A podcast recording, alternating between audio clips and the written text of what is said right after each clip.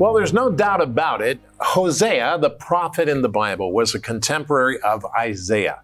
Now, what does that mean? Good morning, good afternoon, good evening. My name is Rod Hembree. I'm Janice. And this is Bible Discovery TV. Thank you for joining us as we study Hosea chapter 1. We're going to do that in about five minutes' time. It's going to be a very interesting study, and uh, we'll get to that in a moment. But Corey is here with Ryan. Corey? Today I'm taking a look at one of the kings of Judah that's mentioned in the scripture today. Ryan? Was it right for Hosea to marry a prostitute? And was it right for God to command Hosea to do that? Well, these are the questions that I'm going to be dealing with today on the program. That's a really interesting question because I mean, you know, God says, you know, you got to be keep yourself pure, but then he tells his prophet to marry a prostitute. Very interesting. Janice? Our life is a testimony. All right, take your Bible guide. If you don't have a Bible guide, stay there. We'll tell you how you can get one. In the meantime, let's open up the Bible and listen to what God is saying.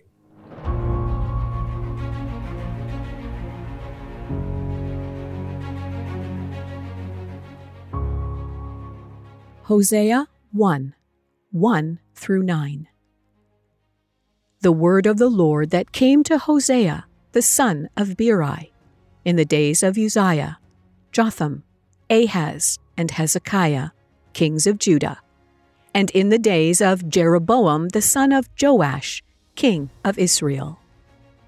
When the Lord began to speak by Hosea, the Lord said to Hosea, Go, take yourself a wife of harlotry and children of harlotry, for the land has committed great harlotry by departing from the Lord. So he went and took Gomer, the daughter of Diblaim, and she conceived and bore him a son. Then the Lord said to him, Call his name Jezreel, for in a little while I will avenge the bloodshed of Jezreel on the house of Jehu, and will bring an end to the kingdom of the house of Israel. It shall come to pass in that day that I will break the bow of Israel in the valley of Jezreel. And she conceived again and bore a daughter. Then God said to him, Call her name Lo Ruhamah, for I will no longer have mercy on the house of Israel, but I will utterly take them away. Yet I will have mercy on the house of Judah, will save them by the Lord their God, and will not save them by bow, nor by sword or battle, by horses or horsemen. Now when she had weaned Lo Ruhamah, she conceived and bore a son. Then God said, Call his name Lo Ammi, for you are not my people, and I will not be your God. Hosea chapter 1, verses 1 through 9. Hosea 1, 2, 3, and 4. This is the beginning of the minor prophets. Now, it's not minor because of their importance, but it's minor because of their content. Now, very little is known about the man Hosea. However, we do know that he was called by God in the time of the great prophet Isaiah. And the list of the kings of Judah mentioned in the opening verse of the Bible or rather the opening verse of Hosea, tells us that his ministry covered at least 40 years. It ended sometime during the reign of Hezekiah. Most of Hosea's messages were directed at the northern kingdom of Israel. But southern kingdom of Judah was also not overlooked. Hosea was called by God to go beyond what's normal. Many times we have things in our mind that God has called us to, but has He ever called you to do something that's not normal or seems out of place? God called Hosea to marry a promiscuous woman. His marriage to Gomer seemed to set up lose from the start and brought him much heartache. God would demonstrate how the people of Israel were like a wayward wife. God had made a covenant with them, but they broke that covenant.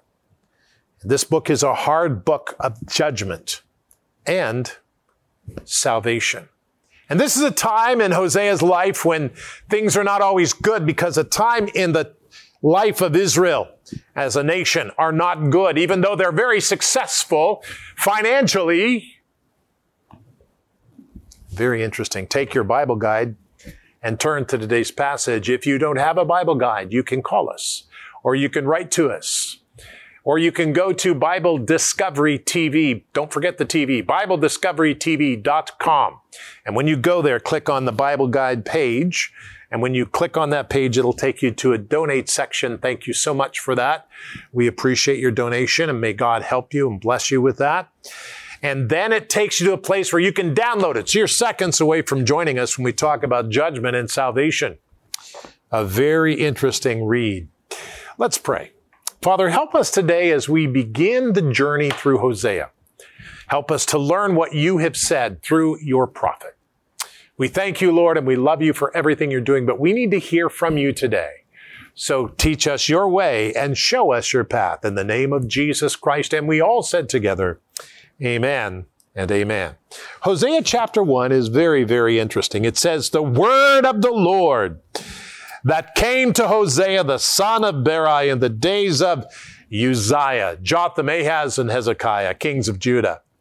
And in the days of Jeroboam, the son of Joash, king of Israel. What does this mean?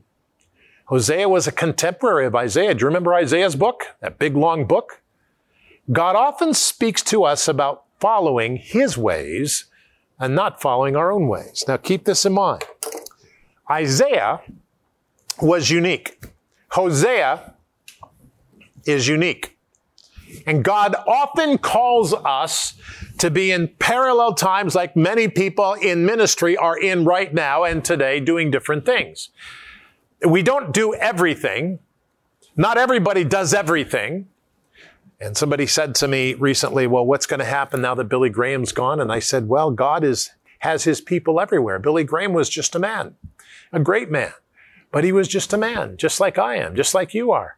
And God uses men to communicate his Holy Spirit, which is divine. That's important. The Holy Spirit is still here.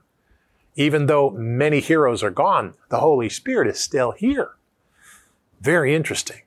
Hosea chapter 1 verse 2 says this, When the Lord began to speak by Hosea, the Lord said to Hosea, Go take yourself a wife of harlotry and children of harlotry, for the land has committed great harlotry by departing from the Lord. That brings me to this point. God calls Hosea to live out the prophecy, not just speak about it. Live it out, Hosea.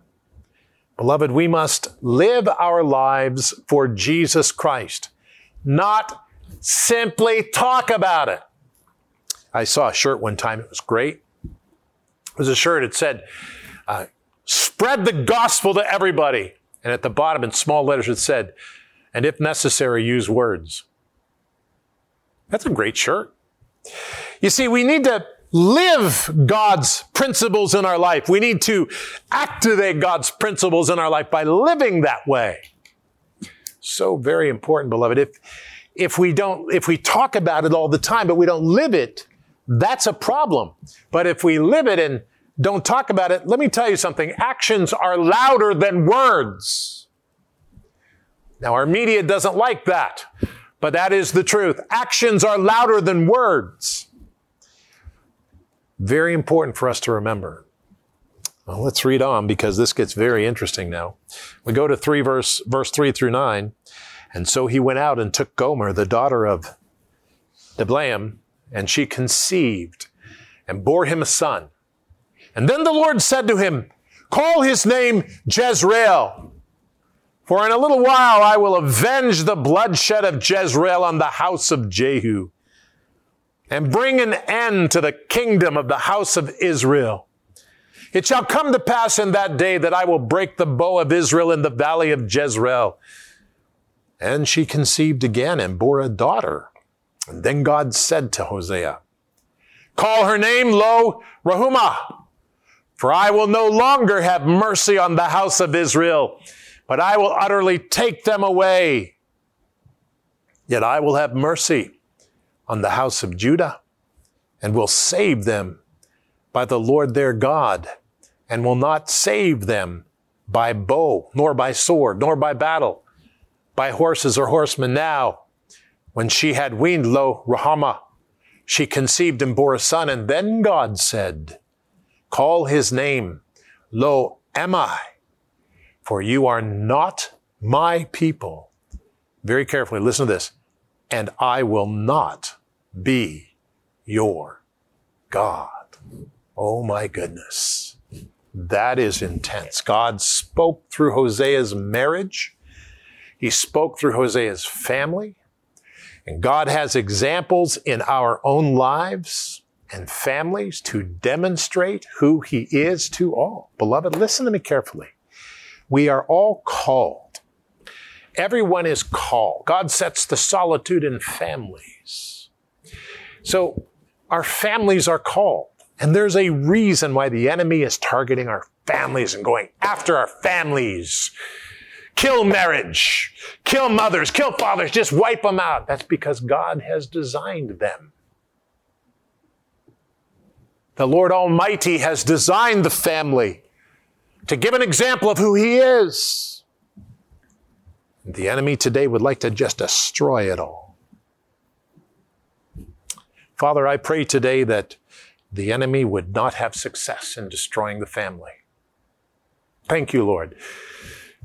Not easy, but it's good because we, our marriages, our families are examples of God's remarkable provision and unbelievable mercy and grace. Thank you, Lord, for helping our families. In the name of Jesus Christ, and we all said together, Amen.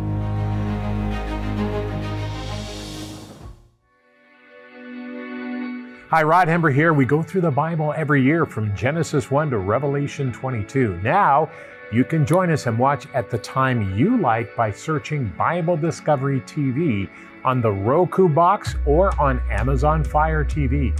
Anytime you want to watch us, we're there. Get a hold of it. Watch us anytime you want to.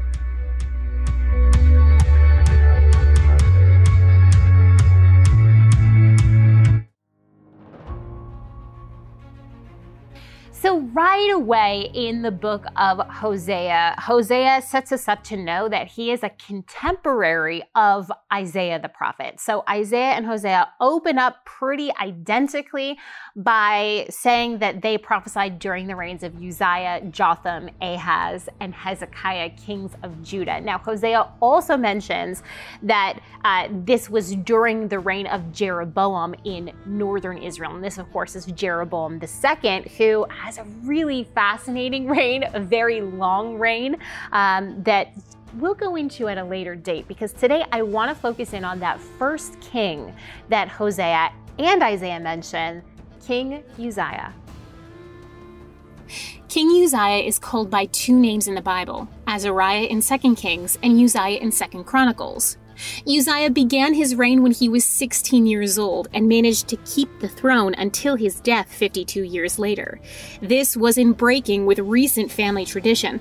Both his father Amaziah and his grandfather Jehoash were murdered by some of their own officials. Uzziah ruled Judah and Jerusalem in a sort of golden age of peace for the area. Both Judah and northern Israel benefited from the empire of Assyria being preoccupied with other nations to the north of them. Israel and Judah were also at a temporary peace with one another, and so King Uzziah had much time to expand his nation. The Bible gives him credit for great warfare, taking and rebuilding Eloth in the territory of Edom, taking three Philistinian cities and building his own cities in their territories, and turning the Ammonite people into vassals of Judah. Credit is also given him for being industrious. He built fortified towers on the walls of Jerusalem, built military towers in the desert, and made use of war machines, said to be placed in the towers to shoot arrows and large stones. Uzziah also reorganized Judah's military and supplied them with armor and equipment. Apart from military concerns, King Uzziah is said to have loved the soil, commissioning farmers and vine dressers in the mountainous areas of Judah and digging many new wells for his large amounts of herd animals. All of this taken together apparently made him famous as far as the entrance to Egypt, for he became exceedingly strong. While it was this strength that would corrupt Uzziah's motivations, his life has left an archaeological record. Seal impressions that mention him by name have been found. They originally belonged to two of his court officials. A gravestone warning people of Uzziah's leprosy has also been found. Though dated to a later time than his, it's believed that his bones were moved from his original tomb, and the ominous gravestone marked their new resting place. I hope that gives you a little bit of context. Uh, I know it's just one of the kings that Hosea mentions, but it's really helpful, I think, to understand what's going on politically, socially, and economically in Israel and Judah at the time period of these prophets, because these were the lives that they were living. These are the influences that were on them. This is their context. So understanding these visions that God gave them in their original context is really, really helpful. Understanding those cultural and political pull, pulling and pushing that's going on on the nation and them uh, really gives a little bit more insight to what God is saying to the people at that time. I see it's really important for us to understand that the technology, uh, in the sense of what they did and how they did it, was really advanced. Uh, it's not like they had, you know, AI and all that stuff, but they had ways of developing and using what they had. It's very, Yeah, very, very interesting. practical. Yeah, very interesting. Okay, Ryan. All right, so our reading today is Hosea chapters 1 to 4, and this has to be one of the most controversial passages in the entire Bible. And that's because, as we've been talking about, God commands his prophet Hosea to marry a prostitute. Now, this of course raises some questions and concerns and is offensive to a lot of Bible readers. I mean, why would God break his own law by asking Hosea to do such a thing? Well, actually, he didn't break his own law. Check it out.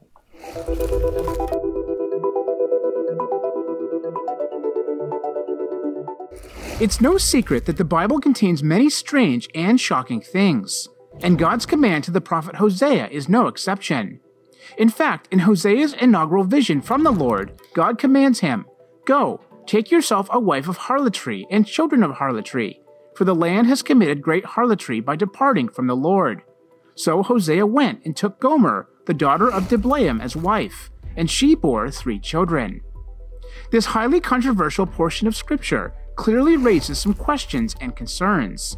Mostly, how could a holy and righteous God break his own law by ordering Hosea to first of all marry a prostitute, and secondly, by doing so, commit adultery? Various scholars have proposed various solutions.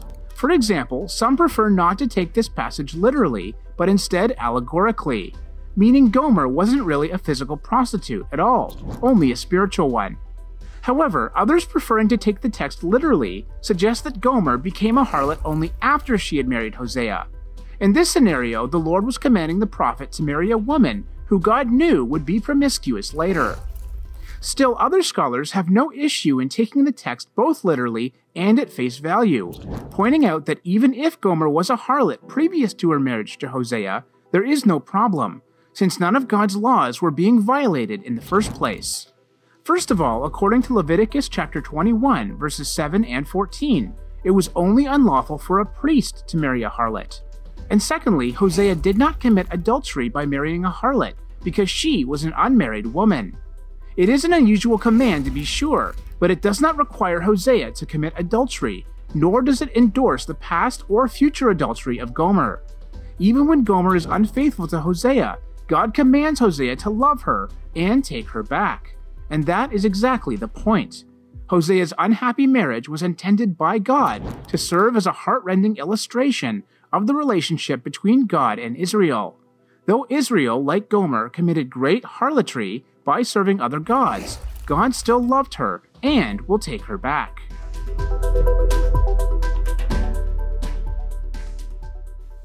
So, I really don't think that this portion of Scripture needs any special explanation. I know this passage can be offensive and shocking, but isn't that exactly the point? Gomer and Israel's sin was offensive to God, and yet in their unfaithfulness, God remained faithful. It's the same with us. God is offended by our sin and unfaithfulness, and yet in his mercy, he remains faithful and forgives our sins through the blood of Jesus Christ for those of us who repent and trust in Christ. Of course, this doesn't give us an excuse to keep on sinning. Jesus lived a perfect life and died to pay for our sins, but God expects us to live a life pleasing to him.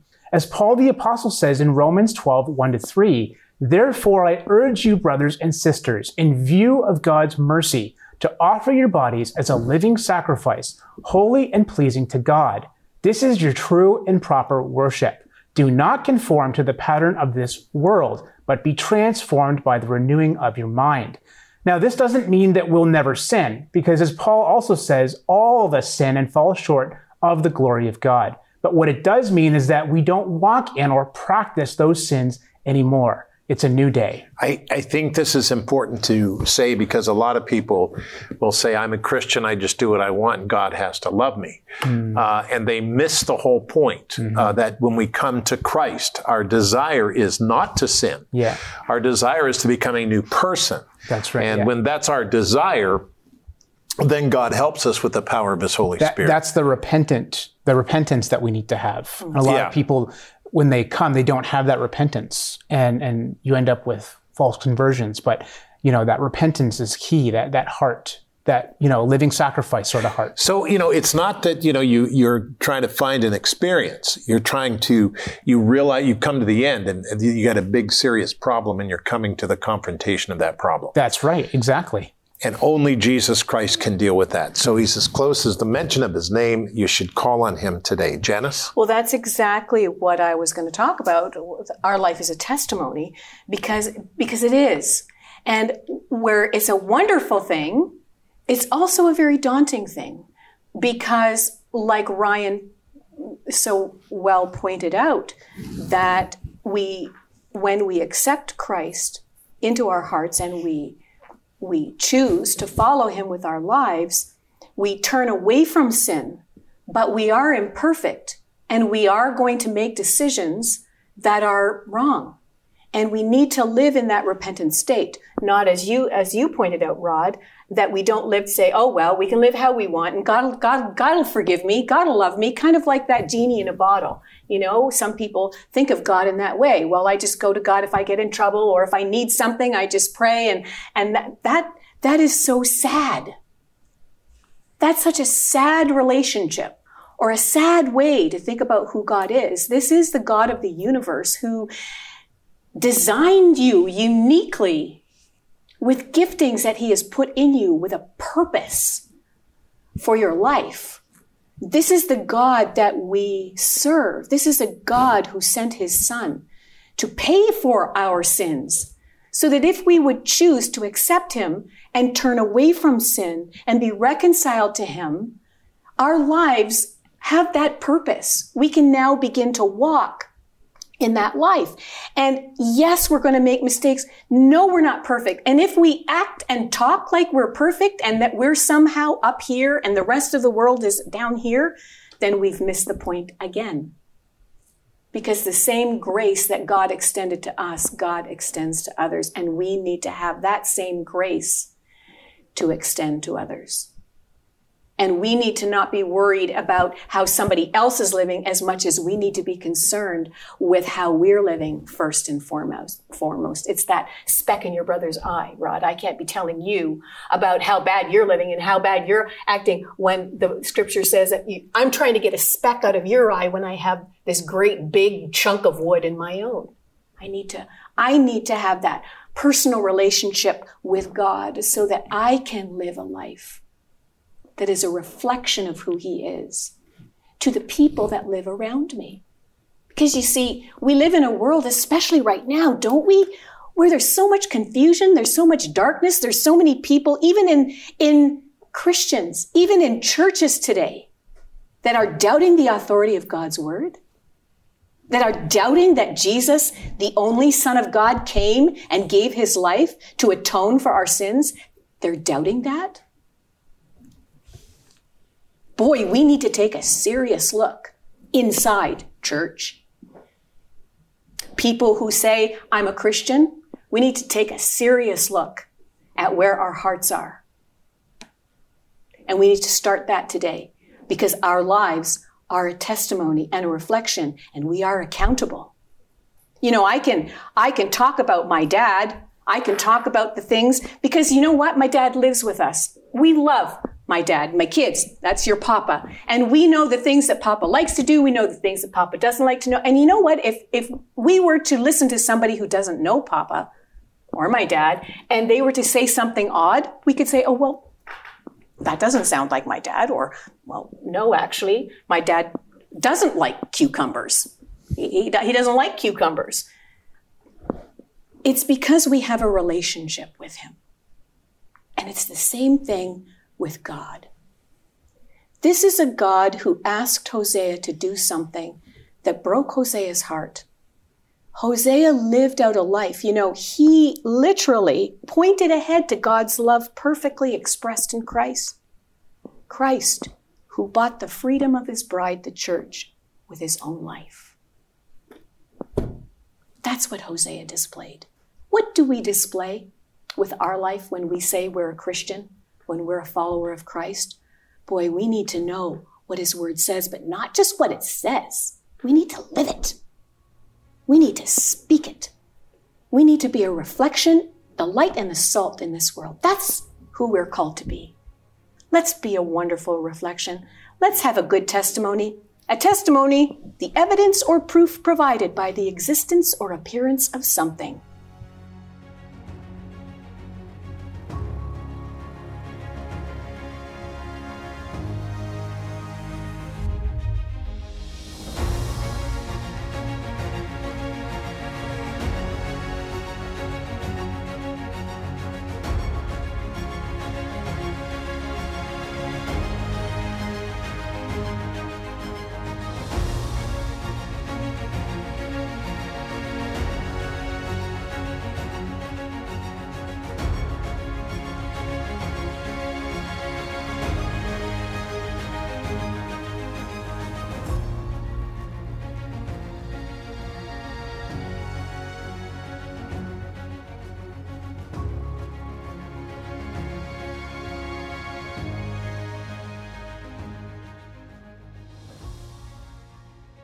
Well, I'd like you to join us on Rumble. We have a it's a social media service, and we have a live stream there that we put all nine of our programs on, and uh, we try to get them in there. And we do a lot of work here, and we trust the Lord.